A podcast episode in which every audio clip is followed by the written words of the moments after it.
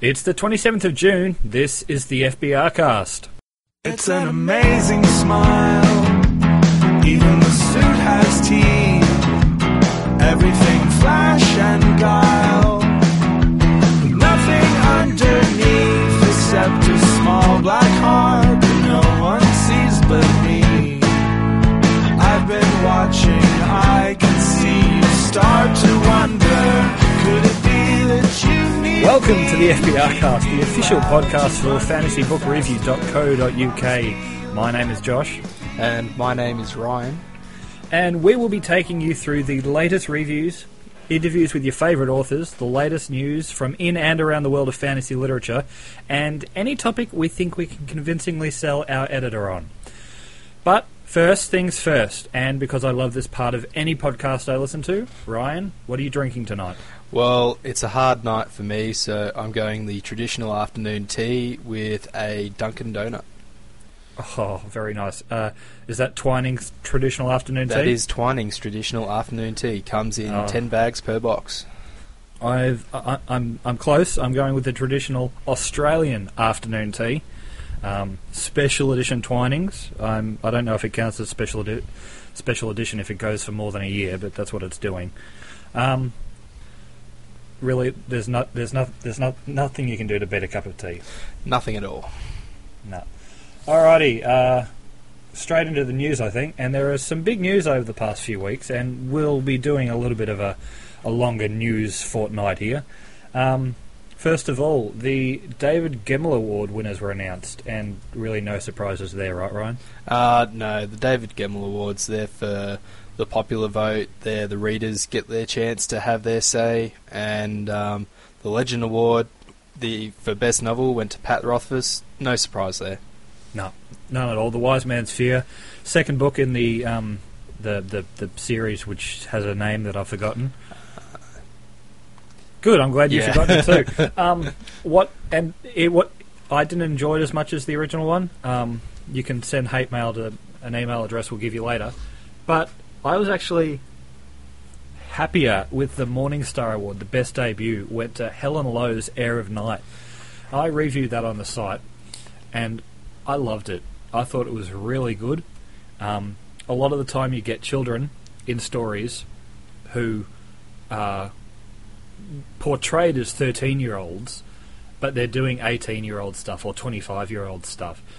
This girl might have been young, but it was done in such a way that I her age never came into it, and I really enjoyed that story. Did Did you ever get a chance to read that? No, I haven't. So for my benefit, can you give me a quick synopsis Uh, yes, I, I, I, I can do that. off the top of your head? No, no pressure. uh, yeah. Uh, I can give you a synopsis because I have um, the internet. Um, it's actually really impressive. Um, now, now that it's all coming back to me, um, and with, with there's been enough time now that the, the second book has actually come out, and I finished that recently too, which is also reviewed on the site. But basically, you've got this people who came to this planet and are now living in a very medieval sort of way. Um, and you've got 12 different houses, and they live on this uh, ridge, this this uh, mountain, um, ser- this series of mountains, and their job is pretty much to protect the rest of the the people behind them from uh, this race known as the Dark Swarm, and so there is a lot of um, o- there's a lot of honor and a lot of um, responsibility that these people have, and so Ma- Marlian is the heir to the House of Night, and and she has to go through a lot of stuff um, for a young woman, and there's a lot there's a lot of magic in here, a lot of ancestry sort of stuff, um, and a lot of great ancient legend um, hi- and history that, that that's playing into her uh, life and, and what's to come, and uh, a great pair of characters who I, who I won't say much more about, but really enjoyable characters. Yeah, I have hardly even heard anything about this, so it come as a surprise to me to see that she won it. But I'm obviously a lot of people are reading it, and I have to get my hands on it. Yeah, I was actually really stoked and surprised to see that she won it. She's a New Zealand author. um, which is not saying anything. Um, New Zealanders are as worthy to win it as anyone else. So I don't want email on that one. And um, I was just I, I was just really surprised to see it there. Um, the other part of the David Gemmell Award is the best cover art, uh, the Ravenheart Award. Raymond Swanland for the book Blood of Aenarion. It's sitting on my shelf somewhere. It's a wonderful picture. You can see it on the on the blog. There were some uh, better covers nominated, I thought. Um, there was one in particular that was um, the Oracle of Fire, which was illustrated by Frank Elizabeth. I thought was much better than this. Frank Elizabeth also being a Kiwi, by the way. Um, yeah, I thought that was a much better design, but this, I know, this is a sort of design that appeals to the fantasy reader in everyone. I think. It's very dramatic. It's it's got you know swords and, and absurdly tall helmets and and you know it could well crafted armor. Yeah, it, and it, it could easily be something out of a World, World of Warcraft story or something like that, which it probably is because it's Warhammer. Um, next is the Locus Awards, um, and now I've never really paid much attention to the awards part of the fa- the fantasy world. Do you want to tell me why this is different to the David Gemmell Awards? Uh, the Locus Awards are run by the Locus magazine, as far as I'm aware. So it it's up to members of the Locus um, voting committee to decide on who gets the awards for each category. So this year um, they had plenty of awesome nominees when you go down through the list, um, and a bunch of awesome winners as well. So I start off with the best science fiction novel, which went to Embassy Town by China Mieville. I don't know if you got a chance to read this, Josh. I've never read China Mieville. I know I should have, um, and I know that you either love him or hate him, um, but I haven't had a chance to read any of his stuff yet. Um, and I was surprised actually to see him beat out Stephen King's novel 11/22/63, which I've heard a lot about, um, but obviously people, or at least the lo- the Locus people, really enjoy Embassy Town. Yeah, well, you know, China Mieville, he's a really hard author to get into it first, and I think you need to read a few of his, I suppose you call them gateway Mieville novels. Um, Unlondon and Kraken are probably the easiest ones to get into his style because Embassy Town is very heavy on the medieval literary sort of scale. He, it's about um, these. It's a, it's a science fiction that's set on another planet about the these humans who act as translators for a sentient being, and they and they live in this world called Embassy Town, where you know, they have to be translators for a whole bunch of different alien species, and yeah, it's a really cool concept, and it was a really good book. Um, I haven't read any of the others on the list, but I'm still glad it won. Uh, best fantasy novel, uh, really, really decent set of five books here. I'll, I'll, work from the bottom up. Among others, by Jo Walton, De- Deathless by Catherynne M. Valentine, uh, The Wise Man's Fear by Patrick Rothfuss didn't win this one. Uh, Snuff by Terry Pratchett, and what did win though was A Dance with Dragons by George R. R. Martin. Um, very popular uh, pick, I, I imagine. I'm upset that it won because I honestly think that uh, Snuff by Terry Pratchett is is definitely Pratchett at his height, and it's. I'd love to know what uh, Martin has over Pratchett that gave him this victory. Yeah, well, by all accounts, um, Jo Walton should have won for, among others. At least that's the talk amongst the fantasy circles. Was that, among others, was going to clean out the awards this year. So I haven't read among others, but a lot of people have. A lot of people whose opinions I trust, and so yeah, for a lot of people, I guess it's surprising that Dance with Dragons won over these other four great books in the category.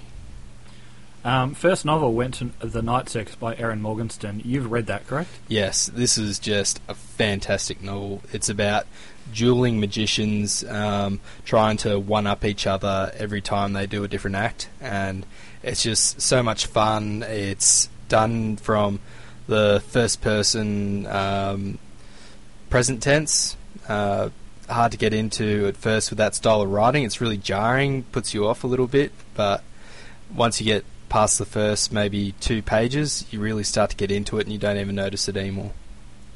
Are there any other um, award winners on this list that you are impressed with? Looking looking down, uh, probably the case of Death and Honey by Neil Gaiman for best sh- for best short story. It was a um, Sherlock Holmes story, and by all accounts, one of the best Sherlock Holmes stories that people have seen in a while. Yeah, I remember hearing that he was going to be writing one, but I, I never followed up on it after that. Um, there's a lot of winners in here. You can check out the full list over at the blog. Um, but we'll move on to the next bit, and that is the fact that got well. Okay, first of all, how do you pronounce Golansk? Is it Golansk or I, I've always pronounced it Golance. Radio? Radio, fine. Golance acquires uh, Brandon Sanderson's first young adult series. I believe he's written other young adult um, series before, or maybe it's kids' books. I'm not sure, but Brandon Sanderson, obviously one of the more well-loved authors we've got going around at the moment, um, will be writing the first novel in the series, Steelheart, and it's it's um, supposed to hit shelves in autumn of 2013, which, for those of us in the southern hemisphere, would be uh, spring of 2013. Um, and I'm I'm interested. I don't care that it's young adult. Uh, it's Brandon Sanderson, and um, I'm I'm impressed um, by pretty much everything he's written. Are you going to be reading this? Yeah, I'm I'm going to be reading it definitely as soon as it comes out, or if I can get an advance copy, I'll be trying my hardest to get one of those. Yeah. Um, the story is um, apparently about a teenager in the city that was once called Chicago, as he searches for the extraordinary, powerful, epic named Steelheart, who killed his father. Um, you can read all about it. It looks very Brandon Sanderson-ish, um, just now aimed at a younger audience. Um, I understand this won't be part of his Shardverse. Is that correct? I have no idea whether this is going to well, be part of I- his Shardverse or not. Fa- fa- fairly certain I've heard that this won't be, um, just because he's probably got enough going on in it. And if you want to get young adults into reading, then you're not necessarily going to want to put them into a universe where there are other books to read. Um, lastly, and this one you definitely need to go to the website to have a look at, but um, it's coming up on Terry Brooks's uh, 35th publication anniversary of the Sword of Shannara. And they are putting out some new maps and some new artwork, and it's beautiful stuff. Yeah, well, Terry Brooks has been around for a long time now, and he commands a lot of power within the publishing world. So, you know, he's obviously managed to commission a great artist here, and they've put together, you know, the sort of maps and images that he's really wanted right from day one. Yeah. Well, definitely worth ch- checking out on the website. It'll be very obvious to find. Um, moving on to the calendar and what's coming up in the next couple of weeks. And actually, we're a day behind. Um, might actually be two days behind by the time this gets to anybody's ears. Um, and so on Tuesday, yesterday, um, there are a couple of books that actually came out that we wanted to make mention of. First of all, was The Hammer and the Blade by Paul S. Kemp. Uh, you are the one who wanted to put this one in here. Why do you like this one? Um, I've just started reading this. I got an advance copy from Angry Robot Books, and it's yeah, it's another thief book. Um, it seems to be that all we're reading at the moment are thief books, and you know, really morally ambiguous sort of lead characters. But this one is a lot funnier than your average thief book. It puts a crafty thief and a priest together and has them pretty much clashing with morals and theology throughout the entire, or at least first third of the book that I've read so far. Um, very funny, very well written, and you know you should definitely get your hands on it if you get a chance. the next one that's coming out is Sky Dragons, The Dragon Riders of Pern by Anne McCaffrey and Todd McCaffrey. Uh, I believe this is the last Dragon Riders book that we're going to get since um, Anne McCaffrey has passed away and Todd McCaffrey has used up the rest of the material that she left him. Uh, and also, that came out yesterday is a book that I've only ever heard of in praise. Um, an author I've only ever heard of, um, spoken of lovingly, is uh, is Caliban's War by James S. A. Corey. Um, I've never read it, never heard of it. Probably not going to get a chance to, um, to be perfectly honest, because I have so much on my pile. But I've heard a lot about it, and I know that people have been looking forward to this one. If I had s- spare few dollars, yeah, I would probably get my hands on this because it looks really interesting. Um, coming out on June the 3rd um, is another Neverwinter Nights book. Um, unsurprisingly, there are a few of them. R.A. Salvatore likes to write. Um, you're a fan of these, Ryan? Um, yeah, I've been a fan ever since um, I first picked up. I think it was. Um, oh, testing my memory here. I think it was the Crystal Shard, the first book in the Icewind Dale trilogy that that came out. Must have been 20 years ago, and ever since I've read that, I've been a fan of uh, Drizzt, and he's the main character, the dark the dark elf from uh, the Dark Elf trilogy. He's been in pretty much all of R.A. Salvatore's books, and yeah, I can't get enough of him. Let's move on because we don't want to keep you here forever, but we do want to tell you what we're reading because we're always reading. Uh, there's always something we've got on our tables, probably more than some, probably more than one something because there's a lot to read. Um, Ryan, you're reading The Hollow City by Dan Wells. Yeah, this is a book that I finished last night. Really? Um, yeah, about 300 pages. It's a um, science fiction book, uh, the latest release from Dan Wells. I think it's due out for release on the 4th of July. Um, the story is about a man named Michael Shipman who has schizophrenia and he sees monsters all over the place, but the problem is some of the monsters that he sees are real and he doesn't know which is the real world, which which ones are the monsters and which ones are the hallucinations. And there's a pretty cool sci-fi supernatural plot that is going on in the background while Michael tries to deal with his schizophrenia and uh, this was just such a fun read. You recommending it to people?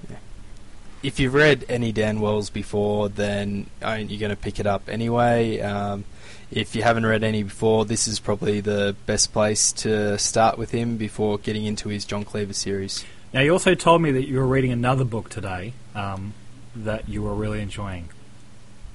Um, yeah, the one that I've just started now is uh, Shift by Kim Curran. I'm only a couple of chapters into it. It's being published by Strange Chemistry, uh, a young adult imprint from Angry Robot Books, and it's a story about a young boy who can shift in time and in phase, so he can basically rewind the last few moments of his life. So, say he climbs to the top of this telegraph pole on a dare and he falls off, well, he can just rewind to a point before he went to climb it, and it's as if it's never happened for everyone else, but it still happened for him. Um, it's a pretty cool concept, kind of like uh, the Prince of Persia: Sands of Time Yeah, concept, if you remember sense, that yeah, game. yep. Yeah, yeah, it's a bit like that.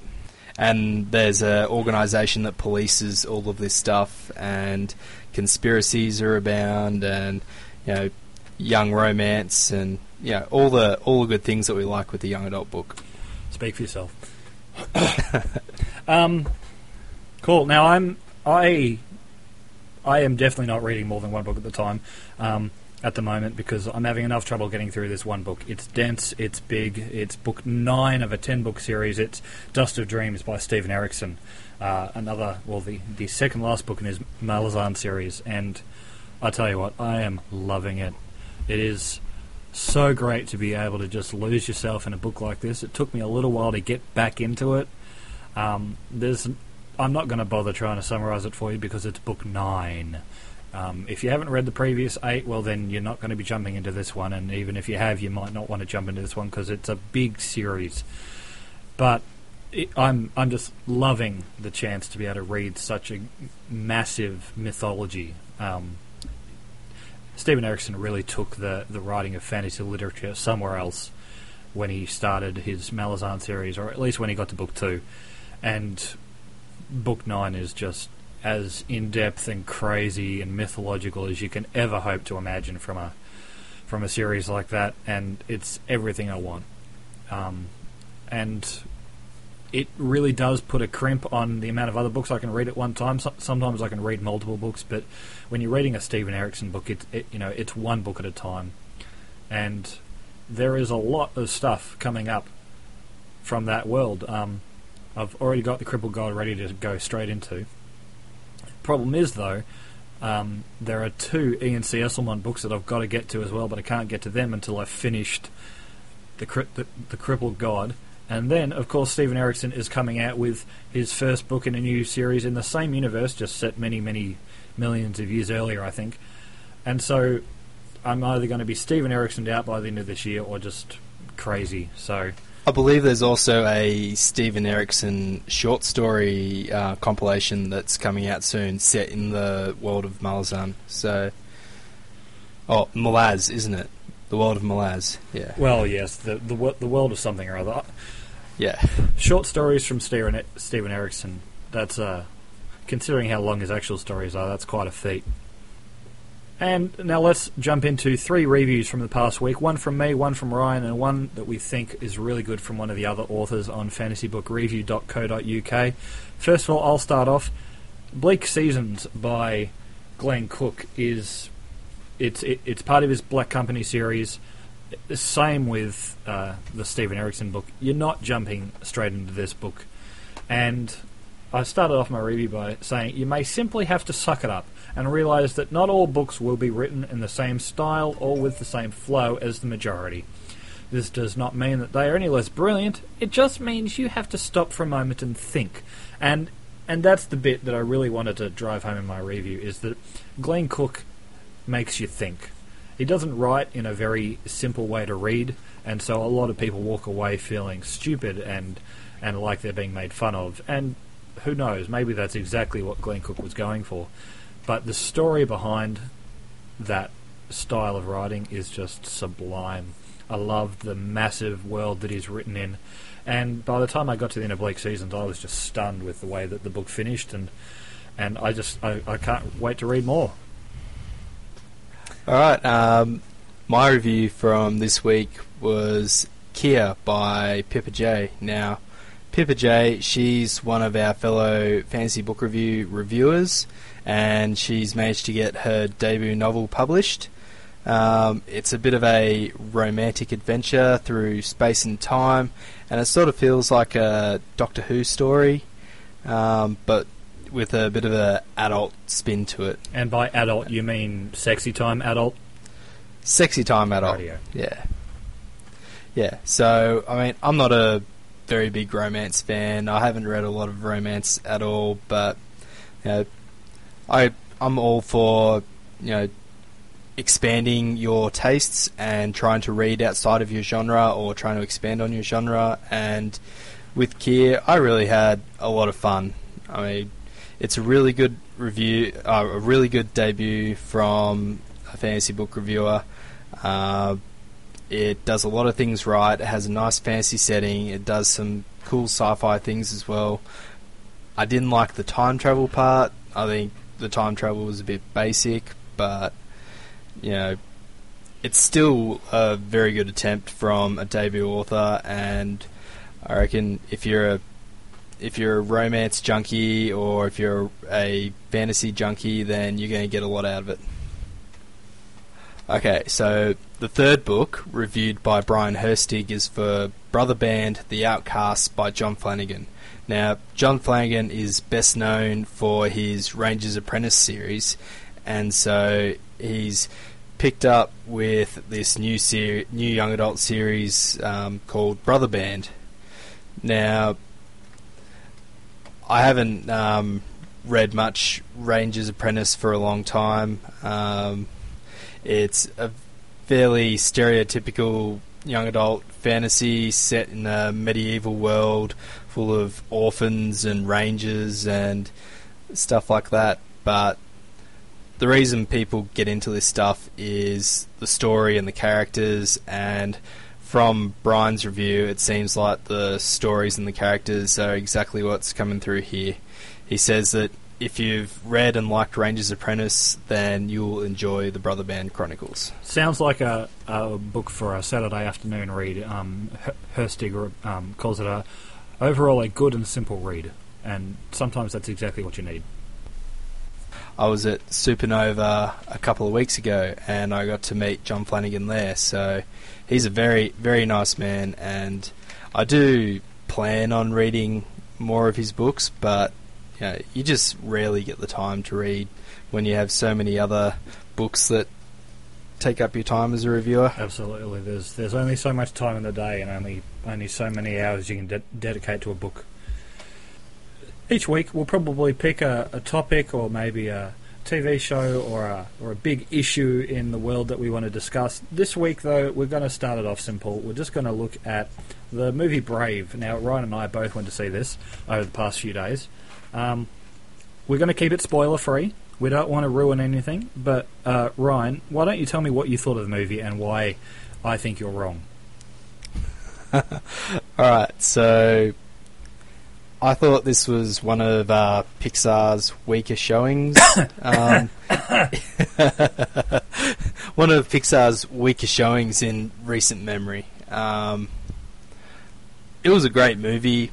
Um, it does all the things that a good Pixar and Disney movie does. Has the brave princess overcoming her personal issues to save the day. Um, yeah, I'm pretty sure that's still spoiler free, right? Yeah, yeah. Everyone knows how a Pixar and a Disney movie Absolutely. goes.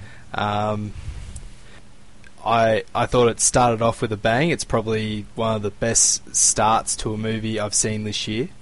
I thought it lost a lot of steam in the middle.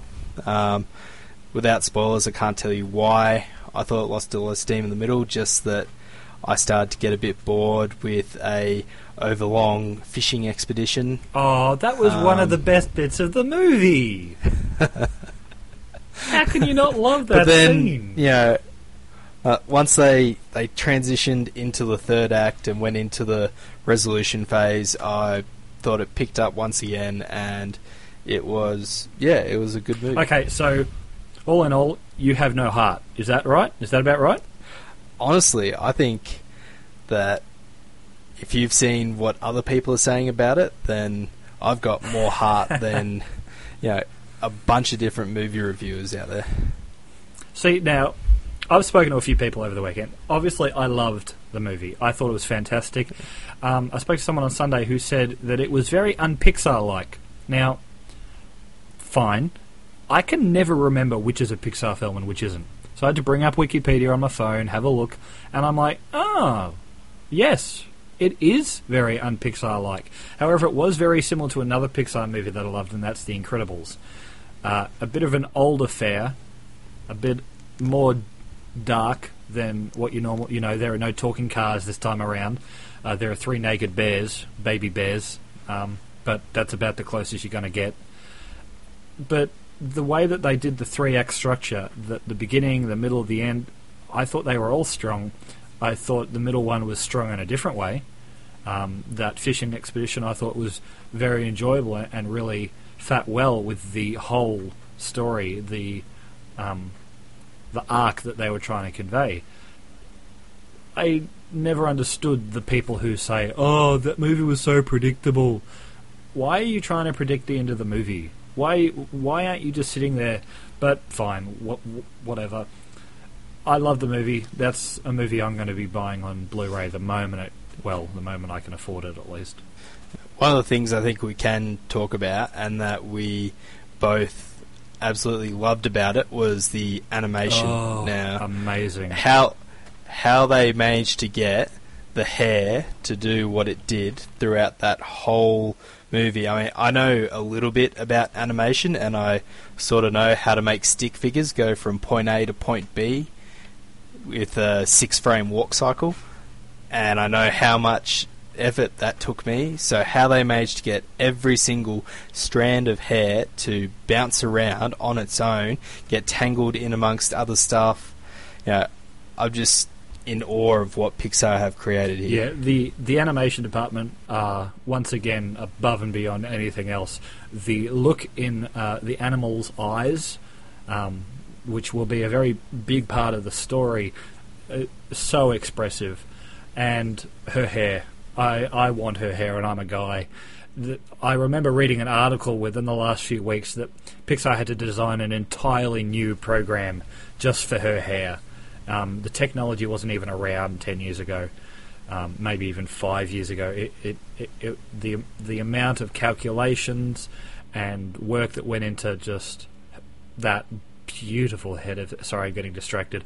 Um, it, it was just amazing, just phenomenal, and the water scenes. Um, that fi- that fishing scene. I don't know whether you like the the content or not, but the animation is just sublime. Yeah, I mean, it, whether you have a heart or not, you you can't really say that there's anything wrong with the way that Pixar chose to animate this no, film. nothing at all.